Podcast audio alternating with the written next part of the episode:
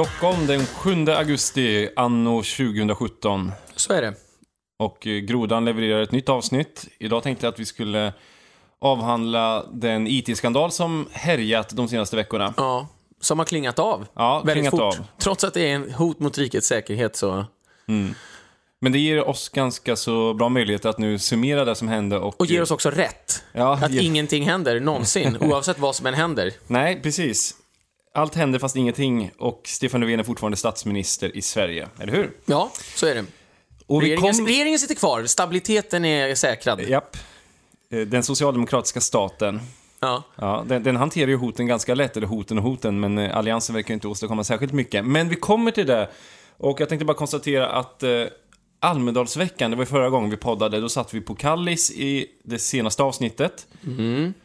Och det slog mig verkligen nu när jag tänkte tillbaka på Almedalsveckan att det, det fanns ju ingenting från Almedalsveckan som överlevde Almedalsveckan. Nej. nej, nej, ingenting är kvar. Ingen vet ju vad någon har sagt i något tal, eller vilket utspel som eh, spelade någon roll. För det var ju inget utspel som spelade någon roll, utan det är, det är borta nu. Ja, jag frågar lyssnarna, kommer ni ihåg någonting konkret från Almedalsveckan? Ja. Här har vi en... Som har haft betydelse. Alla kommer ihåg någonting. Ja, jag, jag tror knappt det alltså.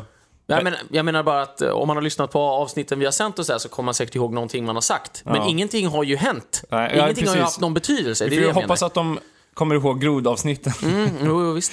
Men rent eh, politiskt så är det ju svårt att komma ihåg någonting som fick någon som helst be- betydelse. Och det visar ju på hur egentligen meningslös den där veckan är. För Almedalsveckan, den överlever ju inte ens sig själv. Nej. Nu ska jag i och för säga att vi den har är ju så att säga utdöd de, senaste, de sista dagarna på veckan. Så att eh, Almedalsveckan är ju tre dagar kanske. Mm. Så att om inte ens Almedalsveckan överlever Almedalsveckan så kan man ju fråga sig om det verkligen är en så viktig vecka som politiker och journalister vill göra gällande. Det finns ju faktiskt en sak som totalt motsäger det vi just sa. Och det är ju det att jag tror faktiskt att, att NMR var där. Det har fått riktiga konsekvenser. Nu vet Mm. ju alla vad NMR är. Alltså de har ju blåst upp sig Ja. nu ordentligt. Men det. det vi sa var ju i och för sig att för, för de som så att säga låtsas styra det här landet så har ju ingenting hänt. Precis, jag tänkte ju mest då Ja, på och det, var, det var det jag hakade på också, men jag ska bara säga att NMR fick ju, måste jag ha fått media Ja. för 100 miljoner spänn eller någonting. Ja, det, det är nog faktiskt, skulle jag tro rent objektivt, det mest bestående intrycket från Almedalsveckan. Ja. Att NMR var där. Ja. Men det är ju ingen som kommer ihåg vad partierna har gjort. Nej, nej, Eller vad någon ingenting. har sagt i något Nej, tal och så vidare. Så att här har man en vecka där, så att säga, politikerna får ju egentligen allting serverat av journalisterna. För att politikerna vet ju att journalisterna är där hela veckan Mm. och kommer skriva om precis allt det du gör och det du talar om. Och ändå lyckas du inte bryta igenom. Så att det blir ju egentligen inte bättre förutsättningar än så här för en politiker som vet att nu blir det täckning vad jag än säger. Ja. Och så lyckas du ändå inte bryta igenom. Möjligen att Löfven är lite ihågkommen för att han inte var där. Ja. Ihågkommen ska jag säga. Möjligen. Han har aldrig varit så intressant. populär sägs det ju. Men, men eh, jag vet inte. Men, men det har inte heller haft några konsekvenser. Det är ju inte så att folk har börjat skrika superfolklige Ja, Stefan. det. nu har, får du 45 procent. Så NMR är ihågkomna för att de så att säga inte ska vara där. Enligt etablissemanget. Och Löfven är ihågkommen för att han inte ville vara där. Och inte var där heller. Nej, precis. Just det. Ja, men hans, hans övriga tu- turné har jag faktiskt inte följt så mycket. Han hade ju sin egen eh, turné där han åkte Alltså, runt. jag tror ju inte ens att han har varit någonstans. nu vet jag i och för sig att han har varit någonstans, men jag vägrar tro att han har varit någonstans överhuvudtaget. Jag tror han var på semester. Ja. Alltså faktiskt, vad, vad, vad skulle han ha gjort? Och jag menar, hur kan någon tycka att det är viktigt Mm. att han är ute och träffar någon som inte vill träffa honom i alla fall? Ja, precis. Ja, du sa ju det ganska roligt att han ska åka och träffa folk som kanske aldrig någonsin skulle besöka en Almedalsvecka. Mm. Och du kanske ska låta dem vara i fred. ja, exakt. Vi, vi slipper ju gärna det där. Ja, herregud. Ja, vi ska även tacka för Swish som har inkommit eh, i slutet av Almedalsveckan och eh, några gånger sedan dess också. Stort tack. Så jättestort tack till eh, Eva, Lars, Martin och Per som har eh, dunkat in varsin 500 Stort tack till er alla. Och så tackar vi även Patrik som visserligen donerade 200 kronor, men så såg jag på donationslistan att eh, han har gått in med 300 kronor tidigare och 500 kronor tidigare. Okej. Så att Patrik får här ett eh, speciellt omnämnande eh, eftersom den här 200 byggde på ja, Stort tack. golfapplåd. Mm, eller hur? Ja, så tack för det. Och eh, ni som vill bidra till podden, swisha till 0730 43 0884. Numret finns även på sociala medier och annat. Men du, nu är det dags att eh, sätta Tänderna. tänderna i, vad säger man? Skandalen. Ja, skandalen. Skandalen utan konsekvenser. Mm, precis. Vilket det väl brukar vara egentligen i Sverige. Det, det, det blir ju lite en storm i ett vattenglas och Ja. sen händer ingenting. I USA har de ju åtminstone sådana här congressional hearings och grejer som spelar roll. Mm. Ma- Man tvingar ju ändå folk att löpa lite av ett publikt gatlopp. Ja. Det tvingar man inte någon att göra här. Nej, jag har ju aldrig fattat det där att eh, partierna ska slå på stora trum- trumman och säga att nu är det KU-utfrågning som gäller. Men dissade inte vi det där tidigt? Jo, vi gjorde det. Maud Olofsson fick en prick eller någonting? Vad spelar det för roll? Ja, hon struntade i att komma dit, va? Ja, exakt. Och är helt rätt. Ja. Men KU-utfrågningen är ju helt dold. Den, den sker ju i utskottet. Så att de här KU-anmälningarna som leder till att något trött statsråd ska komma dit och bli utfrågad och sen gå hem, eh, finns ju ingen som kan följa. Plus att eftersom vi alltid har en blockpolitik så blir ju hälften av frågorna mer eller mindre helt okritiska. Mm, just det. Det Det är ju ett att- socialdemokratiskt egna- statsråd som blir utfrågad av en socialdemokratisk gruppledare bara Hur tänkte du när du valde att inte göra någonting? Bara, jo, men det var ju det mest ansvarstagande. Ja, tack för det. Eh, Tack, otroligt intelligent svar. ja, men det var, det var precis det jag ville förvissa mig om, att mitt jobb är lika ohotat som ditt. Bra, då vet vi det. Nej, men KU-utfrågningar, det är ju det mest typiska exemplet på politisk teater, för det är ju någonting som man vet inte får några som helst konsekvenser, en KU-utfrågning. Men man kan ändå låtsas som att det är någonting som händer, för det låter ju, ja, det blir KU-förhör, men det, det händer ju ingenting. Men nu ska vi sammanfatta den här skandalen lite kort, men det började med att Maria Ågren, en klassisk batikhäxa, man får i alla fall sådana vibbar av henne, på Transportstyrelsen har eh, beslutat att citat frångå gällande lagstiftning och eh, därmed outsourca hela dels det svenska militära fordonsregistret och även alla svenska körkortsinnehavare och en Ja. massa andra personuppgifter, hur mycket som helst, till tredje land och eh, där har det varit icke säkerhetsklassad personal som har fått tillgång till det här. Eh, så, så beslutat frångå gällande lagstiftning och nu visar det sig att det här har eh, varit eh, till ministrarnas kännedom då. Ja. Men Löfven sen- vet ingenting. Nej, och det, det tänkte jag fråga, alltså, han måste väl ha vetat någonting eller vad? Nej, jag, jag har ingen aning. Nej. Ärligt talat. äh, Du vet, jag ifrågasätter ju på något vis att om man, om man så länge som Löfven har varit med i ett parti, nämligen sossarna då, eller något annat också för den delen, och ser hela samhället utifrån sitt parti, så tror inte jag att han... Han har ju inte tränats i att förhålla sig kritiskt till någonting i samhället. Och då menar jag att det är någonting som drabbar var och en som gör karriär inom samma organisation hela livet. Att det är klart man ser allting utifrån organisationen, det är ju inte konstigt. Det är ungefär som att har man en gång skaffat barn så börjar man ju se på livet som förälder. Eh, Man bara hamnar i det läget hela tiden. Och så tänker jag då att han har väl inte haft någon aning om att okej, nu, nu är det upp till mig att bli statsminister. Någon måste ju göra det här jobbet, för sossarna ska ju regera jämt. Det står ju i vår grundlag liksom. Och så, ja, jaha, okej, IT. Ja, det fanns ju inte när jag var med i SSU. Men det är säkert några sladdar som någon har koll på någonstans. Eh, pratar man med en elektriker då, eller hur gör man? Själv är jag svetsare, ni får prata med min granne liksom. Och så, ja, någon har väl koll. Någon gör väl någonting. Och så visar det sig att det inte alls är Nej, så. men så visar det sig att det inte alls... Bara, Jaha, skulle jag ha ringt någon eller skulle någon ha ringt mig? Alltså, jag, tror inte, jag tror inte han har en aning. Ärligt talat. Jag tror att han fattar att jag har nog gjort fel, för jag är ytterst ansvarig här. Men, men jag tror inte han vet vad han skulle ha gjort annorlunda. Nu kanske han vet det en månad senare.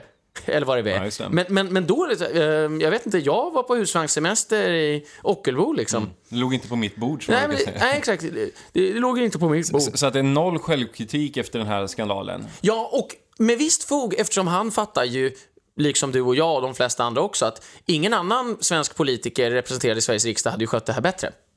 Nej, nej, det tror jag kanske Alltså jag tror inte heller. Anna Kinberg Batra hade fattat det här överhuvudtaget. Jag menar, var är konsekvenserna så här? Har någon sagt, nu måste vi kanske flytta hem våra hemliga, Ja. eller numera icke-hemliga uppgifter till Sverige och vi kanske måste byta ut alla personnummer. Alltså, var är liksom konsekvensanalysen? Mm. För, för bortsett från att man inte fäller regeringen, vilket man borde göra, och man gör, man gör ingenting av det man borde göra, så borde man säga okej, uppenbart så har ju allting gått åt helvete. Vad ska vi göra? Vad ska vi ändra på? Vi kan inte återgå till praxis och bara hänga ut några politiker. Det har ju bevisligen inte funkat. Att bara sitta och, och sända ut signaler att man är Nej, kritisk. exakt. Nej. Men det man har gjort nu är ju då från Alliansens håll att, eh, jag, jag tror man har gjort den här analysen, okej, vi uppfattas som en väldigt passiv opposition, kan vi lugnt säga. Eh, Folk uppfattar inte att vi har någon som helst handlingskraft i oppositionen och eh, nu kan vi tyvärr inte bara vara kritiska längre. Så nu måste vi slå till med misstroendeförklaring, fast egentligen så är man ju inte så arg från Alliansens håll. Nej, nej. Alltså det, är bara spelat. Men man inser att vi, det, det, måste bli en misstroendeförklaring. Men den blir också då väldigt, väldigt skev och väldigt, eh, väldigt svåruppfattad. För att man ser de här politiska robotarna som Anna Kinberg Batra, då har ju hon lärt sig att spela att hon ska vara arg. Ja. Jag tycker att det är oacceptabelt. Jo, men det tycker du inte alls. Vi ser ju på det att du inte bryr dig egentligen. Nej. Så att jag, jag, Nu jag är det tror- upp till statsministern. Ja, alltså, så otroligt dåligt verkligen. Så otroligt dåligt Ja. oppositionsarbete. Och det, Ja, obefintligt ska man kunna säga. Obefintligt. Och, och, och den handling som man nu då hotar med att göra, misstroendeförklaringen, den, den är inte synkad med de signaler du sänder ut eller de, de, de argument du sänder ut. Och jag, jag kan ju tycka att, och därför tror jag att Stefan Löfven kommer gå stärkt ur hela skandalen. För att, jag men, nu kör Alliansen det här med att eh, Hultqvist, eh, han kommer få en misstroendeförklaring mot sig. Och det, det tycker jag väl i sak säkert kan vara rätt. Det är lite halvknepig situation för han är, sägs det ju då i alla fall, lite mer populär än de andra ministrarna. Men, men om du nu ska ha en misstroendeförklaring mot Hultqvist, då måste du ju legitimera det här beslutet. Du måste ju ständigt, varje dag, se till att Ja. allt annat än en misstroendeförklaring mot Hultqvist uppfattas som fullständigt oacceptabelt. Ja. Men det gör man inte från Alliansens håll, för man är för trött, man Ja. orkar inte, man tycker egentligen, egentligen inte det här alls. Och då uppfattas, uppfattas ju den här misstroendeförklaringen som onödig, för att de har inte lyckats förklara för svenska folket varför det är fullkomligt uteslutet att lägga ner misstroendeförklaringen mot Hultqvist. Precis. Och, och det är som med, med, alltid så fort du måste göra någonting, det måste, du måste se till att status quo uppfattas som fullständigt oacceptabelt. Ja. Någonting måste Och jag göras. fattar ju inte hur man kan tycka att två eller tre ministrar, beroende på hur man ser det då, ska dojas, men inte Stefan Löfven. Nej, precis. Alltså, det. Stefan Löfven är ju... Alltså, giljotinen ska ju falla hårdast där det liksom gör som mest ont, va? Eller där det har mest betydelse. Alltså, om, om statsministern inte känner att det här är ett problem, ja men då måste vi byta statsminister, eller? Jo, precis. Alltså, man, man skulle väl ha besparat ganska mycket problem om man bara riktade, riktade in sig på, på Löfven. Ja, man, man, man skulle ju ha reducerat ner det här stormen om ministrarna till... Ja, men det, det är ju fullständigt självklart. De kommer ju väl avgå frivilligt, det utgår vi bara ifrån. Men du måste ju avsättas nu. Det här handlar ju om dig, inte om någon annan. Du kan inte peka på någon annan. Ja, Man, man har ju serverat en möjlighet på ett silverfat att för honom att framstå som både lite saklig och lite förtroendeingivande och dessutom stark. Mm, just det. Är att bara, nu tar jag tag i det här och Löfvens här ser jag en anledning och där finns ingen anledning, men Hultqvist ska vara kvar. Ja. Och, och jag tyckte han satte ju agendan när han sa på presskonferensen Hotet om misstroendeförklaring mot Hultqvist är fullkomligt oseriöst. Ja. Och då måste ju Alliansen kontra. Men, men istället lägger man sig platt och eh, bara, nej, vi står fast vid det här för vi tycker att eh, du borde ha blivit informerad. Men det är inte tillräckligt kraftfullt. Det är riktigt, riktigt uselt opinionsbildande Ja. från eh, oppositionen. Ja. Och, och nu har man ju hamnat i en ganska knepig situation från Alliansens håll och jag, jag kan bara gissa med ganska stor säkerhet att eh, Liberalerna eller Centerpartiet kommer dra sig ur den här misstroendeförklaringen. You bet. Ja, ja men alltså... Ja, men kan, garanterat. och jag vet att du nämnde också, varför gjorde man inte misstroendeförklaringen direkt när det här var Ja, ja, hett? det, det, är ju- är då, smid medan järnet För är nu varmt. sa man ju, vi ska göra en misstroendeförklaring sen. Så hur, jävla, Ja. så hur jävla allvarligt tycker Precis, du För att alla det har ju är? rätt att vara på semester först. Ja, exakt. Men, men hur allvarligt tycker du att det är? Om det är så allvarligt att det måste ske en misstroendeförklaring om två månader. Ja. Du får sitta två månader till. Det var ju precis ett hot mot rikets säkerhet. Ska han sitta två månader till och vanstyra försvaret i så fall, Peter Hultqvist? Jag har ett mikroargument för allmän värnplikt i hela den här härvan och det är ju det att hade man haft allmän värnplikt på riktigt, och jag vet att den är lite återinförd nu, för nu är det väl liksom 3500 finniga tonåringar som ska springa ut i skogen istället för 700 eller något sånt där. Inkvoterade Ja, hbtq-människor. men allt det där och de här pride-kängorna med konstiga färger på snörena och allt. Larv, larv, larv. Punkt, slut. Continuation följer. Då hade, om nästan alla män hade gjort lumpen, då hade man ju kunnat relatera till vad, vad är ett hot mot rikets säkerhet? Jaha, är det mina personuppgifter som har, som har försvunnit iväg nu till Ryssland eller vart det nu är? Ehm, vet de var jag ska postera mig i händelse av krig? Eh, vet de var mina militärprylar finns? N- Nu är ju alla så här, jaha, försvaret, vad är det? det är väl det. ungefär som att, ehm, ja, nu varslas 700 pers från Ericsson. Jag jobbar inte på Ericsson.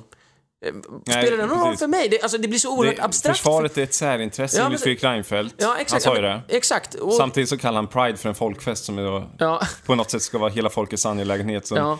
En ur, urspårad eh, Pride-festival, en angelägenhet för oss alla, men försvaret Exakt. är ett särintresse. och, och, men det blir så abstrakt. Ingen kan ju relatera till det, Nej, just det. riktigt. Och, och, och därför så kommer Löfven ganska enkelt att kunna reda ut det här. Eller Ja. Alliansen vågar inte genomföra det här. Ja, dessutom. Och sen så är det ju så märkligt att Ja, för det första borde ni ha fällt regeringen. Jag vet inte hur många gånger jag ska säga det, men förmodligen några gånger till, för de kommer väl aldrig att göra det. Men för det andra så, gör det nu, precis som du sa, och, och slutligen, Alltså sätt dit honom. Vad, vad, vad, är, vad är grejen? Ni är väl i opposition mot den här regeringen, eller? Alltså, när om inte nu? Ni, och de har ju, till och med Moderaterna verkar ju fattat nu att deras kärnväljare är rätt förbannade. Ni måste ju ge era kärnväljare någonting. Ni måste ju säga att det finns en bortre gräns som vi inte kan acceptera. Gör regeringen det här, då sänker vi den. Vi försöker spela med i det här PK-liret, men vi har faktiskt viktigare saker att tänka på än att Stefan Löfven måste få vara statsminister till varje pris. Nämligen det som egentligen är vårt jobb, att han inte ska vara statsminister till något pris. Så de, de borde ju sätta upp vissa regler. Och jag undrar ju, om man inte fäller regeringen för det här, när ska man fälla regeringen då? Ja, ja, ja verkligen. det, det, det, vi får nog inte bättre läge. Men Nej. samtidigt måste jag ändå säga, kan det vara så att man tänker att ja, men valet är ändå så snart, så att eh, vi, vi gör det inte nu. För att det blir bara ställt till massa problem. Jag tycker i så fall att det är ett väldigt dåligt argument, men jag vet att det är så man tänker på moderat håll och allianshåll i Ja, allmänhet. de är slöa ja. Ja, alltså, det är ändå val snart. Men nu, nu ser ju alliansen ut att gå in i valrörelsen i ett katastrofalt dåligt läge i vilket fall som helst. Ja, men sen ska jag också säga Men, men, men min poäng är att så som det är nu, att man är i en, en så att säga oppositionsroll fast bara på pappret. Mm. Den har ju varit extremt dålig för hela alliansen. jättedålig. Så att det kan i alla fall inte bli mycket sämre. Så att jag kan tänka mig att, ja men även om det uppfattas som att ni är lite rättshaveristiska, säkert att, att media eller någonting skulle spinna på den bollen, så är det förmodligen bättre för er att gå in i valrörelsen från regeringshåll. Ja, alltså, självklart. Och dessutom, Anna Kinberg Batra, du kommer ju förmodligen inte vara partiordförande för Moderaterna särskilt länge till, så då kan du ju passa Nej. på att vara statsminister ett, ett år i alla fall. Exakt. Och, och, det här kommer att låta sinnessjukt, men Löfven är ju faktiskt sossarnas starkaste kort nu. Och om ni, om ni sänker det starkaste kortet ett år innan valet, ja men då måste någon annan ta på sig rollen och man måste bygga upp en ny person. Det tar ju ändå lite tid, även om man, det är jag säker på, faktiskt kan bygga upp Mikael Damberg eller någon annan till att bli coolare än Stefan Löfven. Det är inte så svårt. Men då, då, då kommer han se ut som en valp när han går in i en valrörelse, kommer från en sänkt regering som har fått avgå, alliansen har tagit makten och då kan ju de säga nu ska vi köra vidare på det här. Plus att det finns, bildar man bara regering så tvingar man ju Centern och Liberalerna att välja sida, vilket ligger i Moderaternas intresse. Och du kan även köpa dem med ministerposter. Mm. För alla de där vill ju bara sitta i regeringen, det är det enda de vill. De gjorde inget särskilt när de satt i regeringen, men det, de vill verkligen sitta i den där regeringen. Och sen är det också så till slut att Genom att inte till varje pris försöka fälla regeringen så låter man ju sossarna ha initiativet hela tiden i debatten. Alltså, för även om Centern och Liberalerna säger hela tiden ja, vi är aldrig med SD, Moderaterna och KD kanske med SD, men aldrig, aldrig vi. Då stöttar vi hellre en sosseregering. Då är det så bara, okej, då tvingar vi er att bekänna färg. Och till slut så kommer de ju att tröttna. Ja. Var får ni igenom era korkade hbtq-liberala förslag? Jo, med oss moderater. Ja, Skit i de här betonghäckarna i LO, liksom. Ja. Kom över till oss. Och eh, Anna Kinberg Batra, hon har ju faktiskt en gyllene chans att bli statsminister nu. Ja.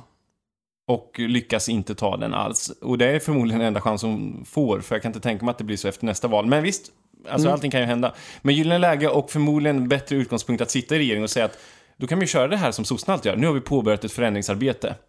Ja, Nu, vi- så här, Alliansen kan säga, nu har vi påbörjat det här sista året, vi Exakt. ska fortsätta. och det hade inte uppfattats som så himla partistrategiskt av eh, medianväljaren. För hade man fällt regeringen bara baserat på att sossarna vill höja skatten, då hade ju personen A som gör en vanlig analys att bara, men det är väl sossarnas grundidé att alltid höja skatten. Så, och så Moderaterna jävlas ju bara med regeringen trots att de har en överenskommelse. Det var inte så proffsigt. Men man kan ju alltid säga att ja, men läcker man ut hela, alla, alla rikets hemligheter då, då ska man faktiskt bytas ut. Ja. Eh, och det hade vem som helst varit tvungen att säga, det är ganska rimligt. Ja. Till och med Jonas Sjöstedt, fast han aldrig skulle säga det, skulle fatta att det var rimligt.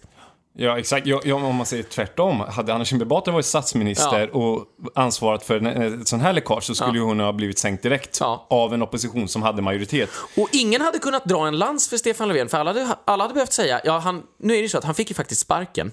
ja, precis. Gudrun Schyman hade ju inte kunnat så säga, jag tycker ändå Stefan Löfven gjorde det bra. Nej. Nej, du blev ju bortröstad mitt i en mandatperiod. alltid läcka register hit Ja, det, det är siffror.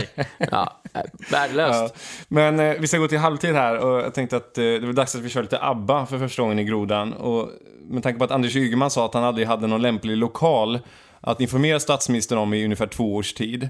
Så kan vi helt enkelt spela Ring, ring, Ja, precis. bara du slog en signal. Står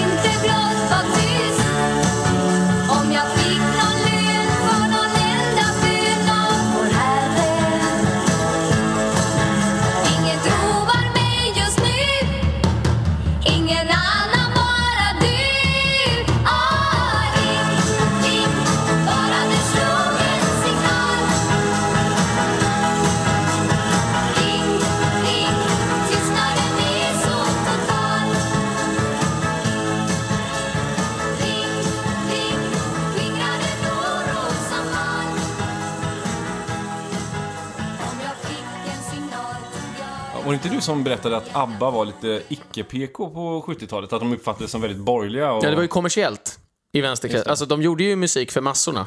Ja, just det. Eh, och de tjänar ju dessutom pengar.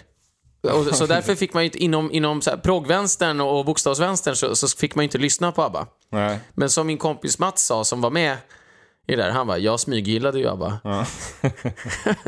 Man går och snackar om att de inte ska tjäna några pengar, sen går man på nattklubb och bara, fan vad bra de är. The winner takes it all. Ja, ja men så, så var det ju. Ja. Men eh, vad heter... Den ena av dem har ju skänkt en massa pengar till Feministiskt initiativ Jag tror det är. Benny, Benny Ja. Andersson. Just det. Jag såg den här dokumentären av eh, Claes Elfsberg. Köttberget checkar ut. Ja, och så, vilket de aldrig gör. De Nej. sticker ju aldrig i alla fall. Men de så så... Det handlar om, om 40-talister som går i pension. Ja, och jag tycker det är så Nej, de checkar ju aldrig ut. De checkar aldrig ut och jag tycker det sjuka är att de tröttnar inte på att prata om sig själva som 40 Det finns ju inte en massa 50-talister som går runt och bara, vi är 50-talister. Eller som du gör, bara, jag är faktiskt 80-talist. Vad, vadå 80 alltså, vad har det med något att göra? Men, men de är besatta av sig Eller som själva. om du skulle säga, jag är 90-talist. Du. Ja. Jag skojar bara. Ja, jo, visst, men jag är inte det. Men, men, men, Är du inte Erik? nej. Men, men i alla fall, de är besatta av sig själva. Och alla de här profilerna, och jag tänkte på det häromdagen, jag blev så himla trött. Jag bara, nu läser inte jag de där artiklarna, men jag bara, hur mycket ska ni skriva om Leif GW Persson? Ja.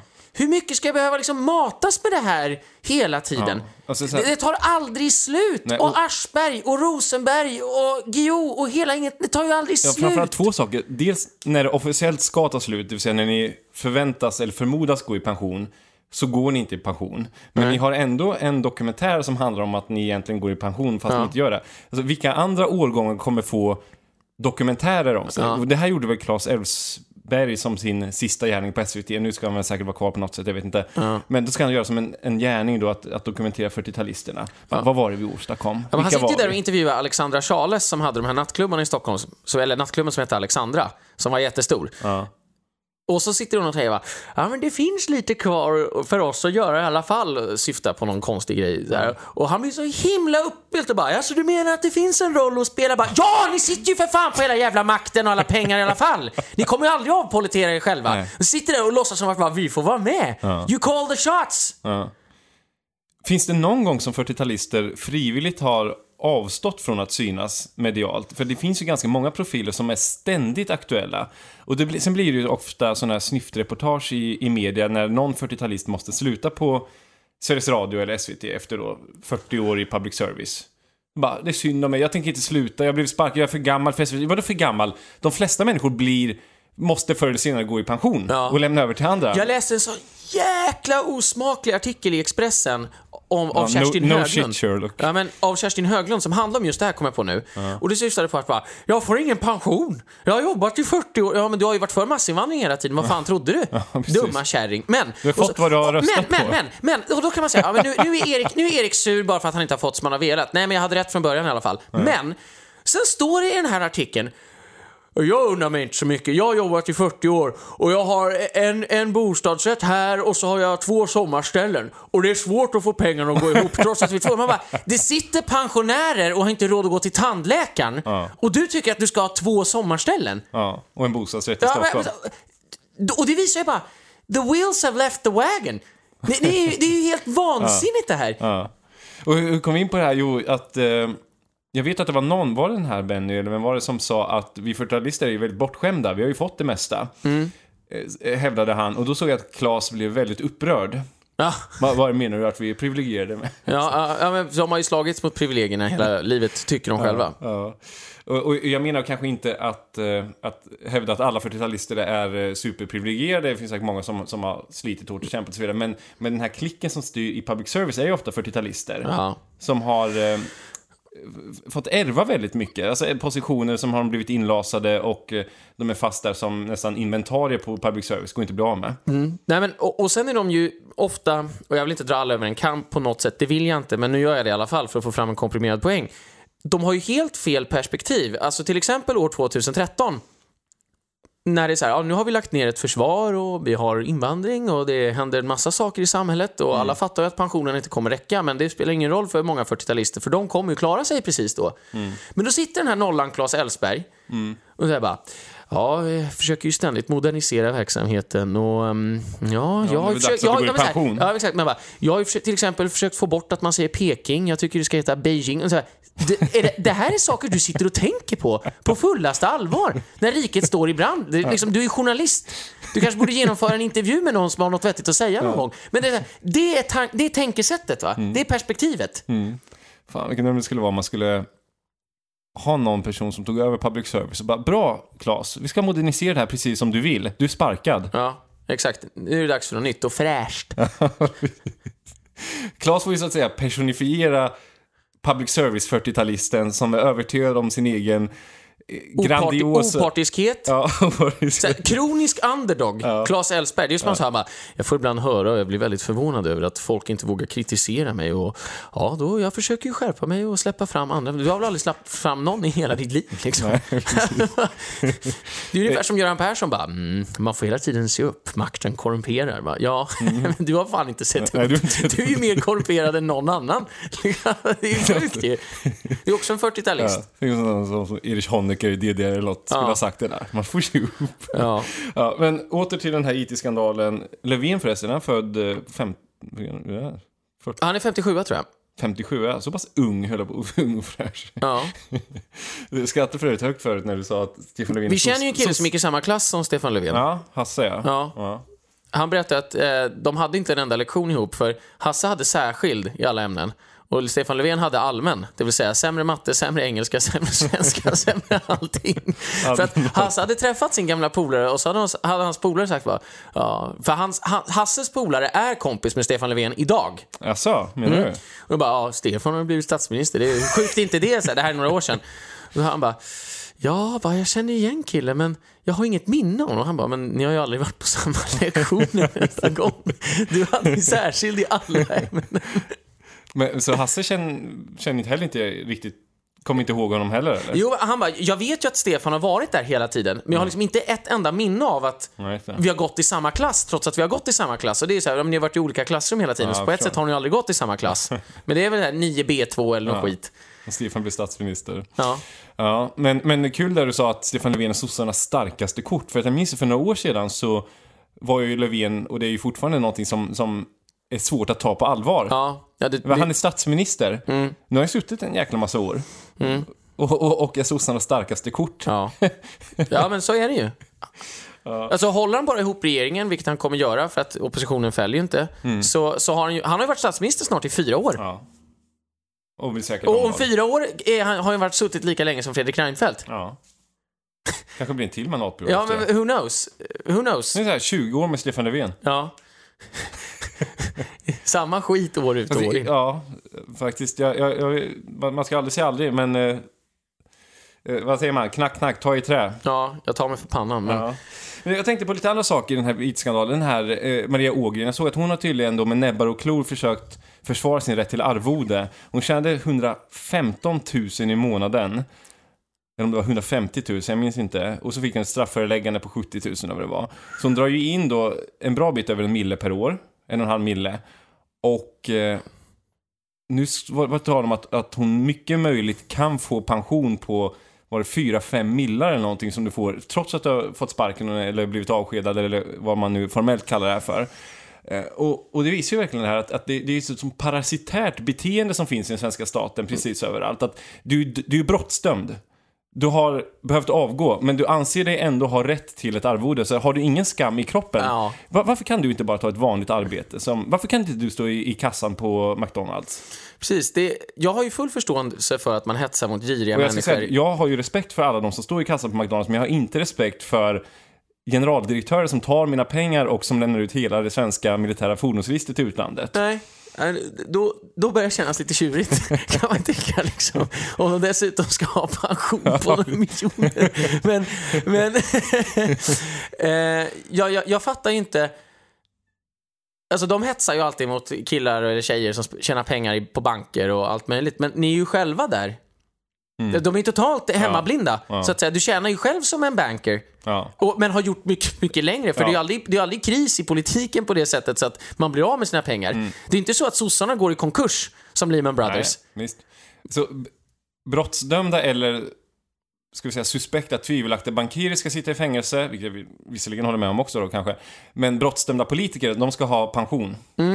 Och, och då undrar jag, jag tycker det är intressant att man kan vara så bli, alltså, för analysen är ju glasklar i finansbranschen att ja, men fel ekonomiska incitament skapar riskfyllt beteende, vilket skapar ekonomiska kriser som går ut över oss alla förr eller senare.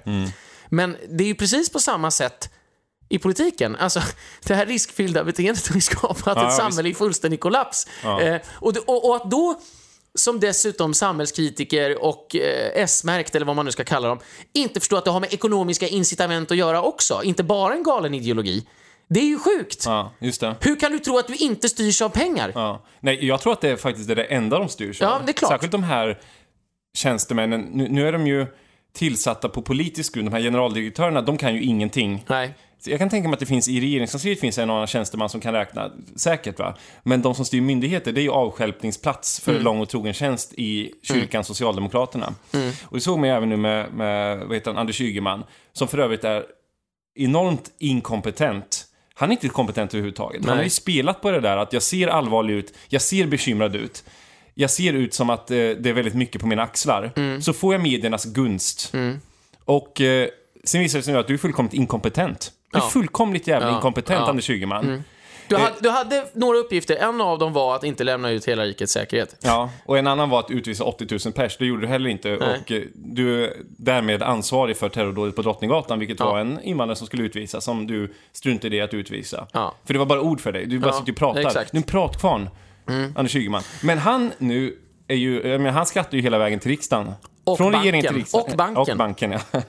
Men eh, nu blir han gruppledare i, eh, riksdagen och eh, gruppledaren i riksdagen för sossarna, Thomas Eneroth, blir nu alltså minister. Mm, De istället. swappar, för att Ja. använda ett finansiellt instrument, för att travestera De det hela. swappar! Ja, de swappar. Ja, inte, inte här skämt. är inte här skämt. Ja, de, de, de swappar. Och eh, det, det visar att du behöver ju aldrig lämna det där när du väl är inne i, i kyrkan. Du behöver aldrig lämna det, någonsin. Nej. Det, det är ju liksom, ja, vad ska man säga? Riksdagen, regeringen och eh, hel, det heliga kom- LO-kollektivet. Kommuner, LO, du har ju länsstyrelse, alltså att, Ja, att vara jo. landshövding och allt möjligt. Alltså det, det, Mm, finns precis överallt. Alltså. Men jag tänkte också fråga kort, vad skulle du ha gjort om du styrde Sverigedemokraterna. Vad, vad har SD haft för roll i den här krisen? Alltså de borde ju ha skjutit mycket, mycket mer. De borde ju ha skjutit med varje kanon de haft, eller har. Ja. Och försökt fälla regeringen till varje pris. Alltså kalla till, de skulle ha kallat till en misstroendeomröstning som de skulle ha förlorat. Bara för att visa att vi röstar. Mot Löfven? Ja, ja absolut. Det är klart. F- Fullständigt självklart. Eh, De skulle ju ha skjutit eh, varenda patron de, ha, de har alltså. Men vad har du för bild av eh, SDs agerande? Har du, har du märkt av det alls? Nej, eller? nej, alltså jag har inte märkt av det alls. Nej. Och jag menar, SD gör ju fel som hoppas på att Moderaterna successivt ska, så att säga, bli ett något mer normalt eh, tillfrisknat parti. Eh, Visa hela... Alltså ni måste ju föregå med gott exempel hela tiden. Och det är ungefär som att varför legitimera Moderaterna hela tiden? Moderaterna gör ju allt för att inte legitimera SD, för Moderaterna fattar ju att det är ett problem för Moderaterna att SD går bra, för många väljare går från Moderaterna till SD. Det. Eh, Så sen att Moderaterna försöker så att säga, stjäla väljare från SD samtidigt som de håller armlängds avstånd, det, det ser lite la- larvigt och pinsamt ut. Men SD borde ju hela tiden markera avståndet till Moderaterna, inte alls alltså, legitimera deras migrationspolitik, deras rättspolitik, deras försvarspolitik, eh, you name it. Ja. Men, men eh, ska man vara med på Moderaternas och övriga alliansens formella förslag nu om att, eh, att väcka misstroende mot Peter Hultqvist? Eh, ja, men man borde ha haft ett eget förslag. Ma- alltså, SD borde ju sträva efter att i varje givet läge kunna säga folk gör som vi gör men vill inte stå för det. Eller vi går längst. Ja, vi går längst. Vi, vi är mest. Det är ungefär som att de borde ju... Jimmy Åkesson borde ju, borde ju skicka ut en debattartikel nu när alla kommer tillbaka från semestern och säga att jag kommer att bjuda in Anna Kinberg Batra så kan hon få bli en del av mitt regeringsunderlag. så här, bara för att sätta fart på... Alltså, det gäller att nu är Moderaterna nere på knä. Ja. Swing the axe baby! Alltså nu är det bara så här, hugg utav helvete. Mm. Sänk det där jävla ja, men, alltså, gör det nu. Nu, liksom, nu. Now is the time to strike hard. Ja. Det, det är intressant för att nu Moderaterna, de, de eh, kan ju verkligen hamna som den, den riktiga förloraren i hela den här Ja. soppan alltså. På grund av ett jävligt märkligt agerande från, från början till slut. Och det, det är ju det är nästan en bedrift i sig att när du har en sån här stor skandal, att regeringen kan bli de som går stärkt ur, det här alltså. Otroligt märkligt. Mm. men- Och jag måste bara också förut fråga om sossen Mikael Odenberg.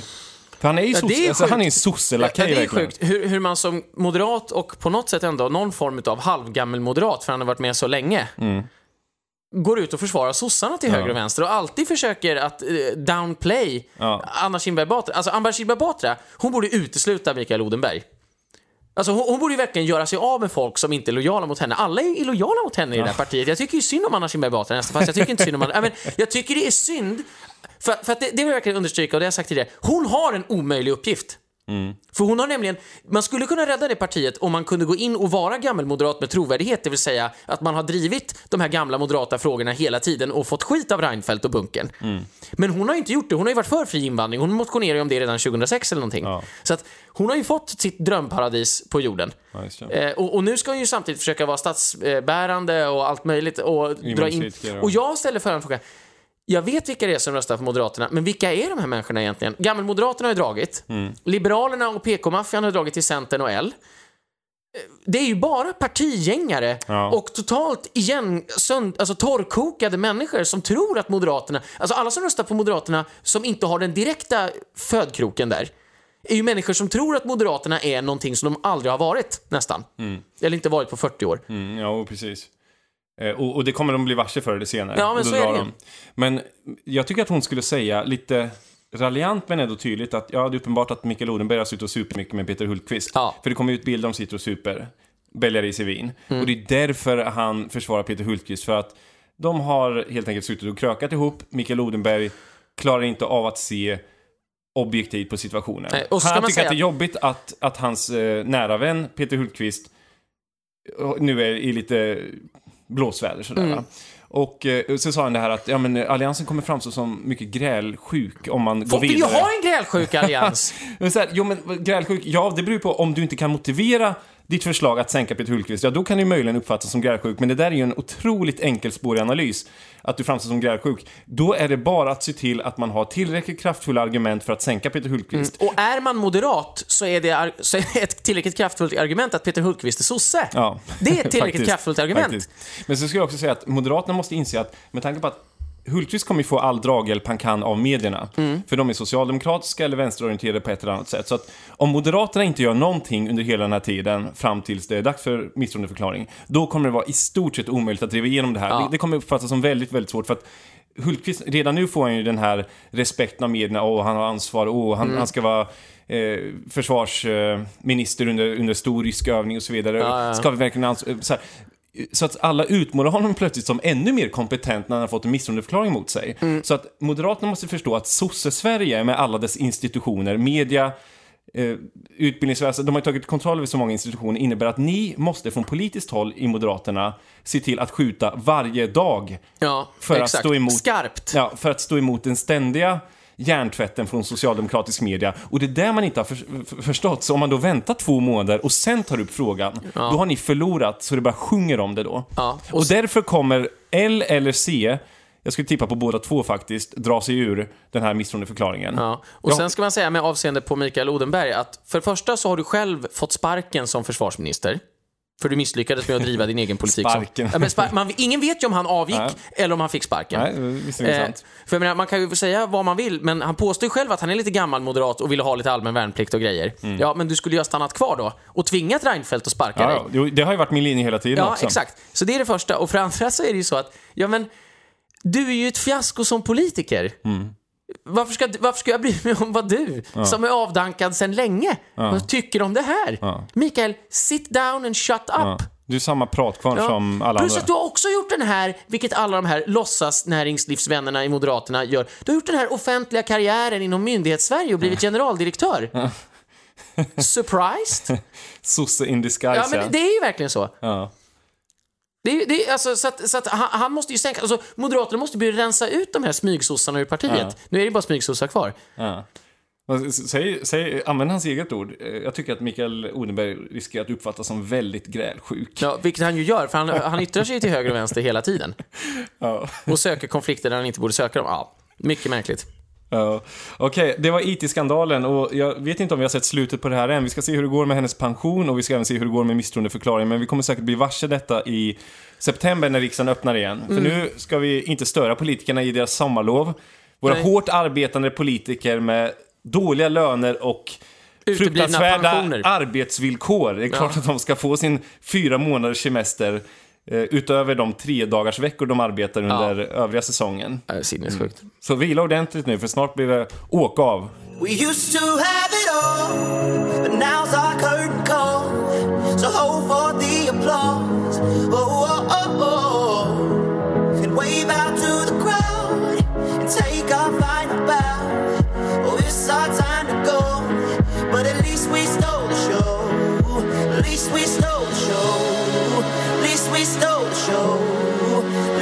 stole the show. At least we stole the show.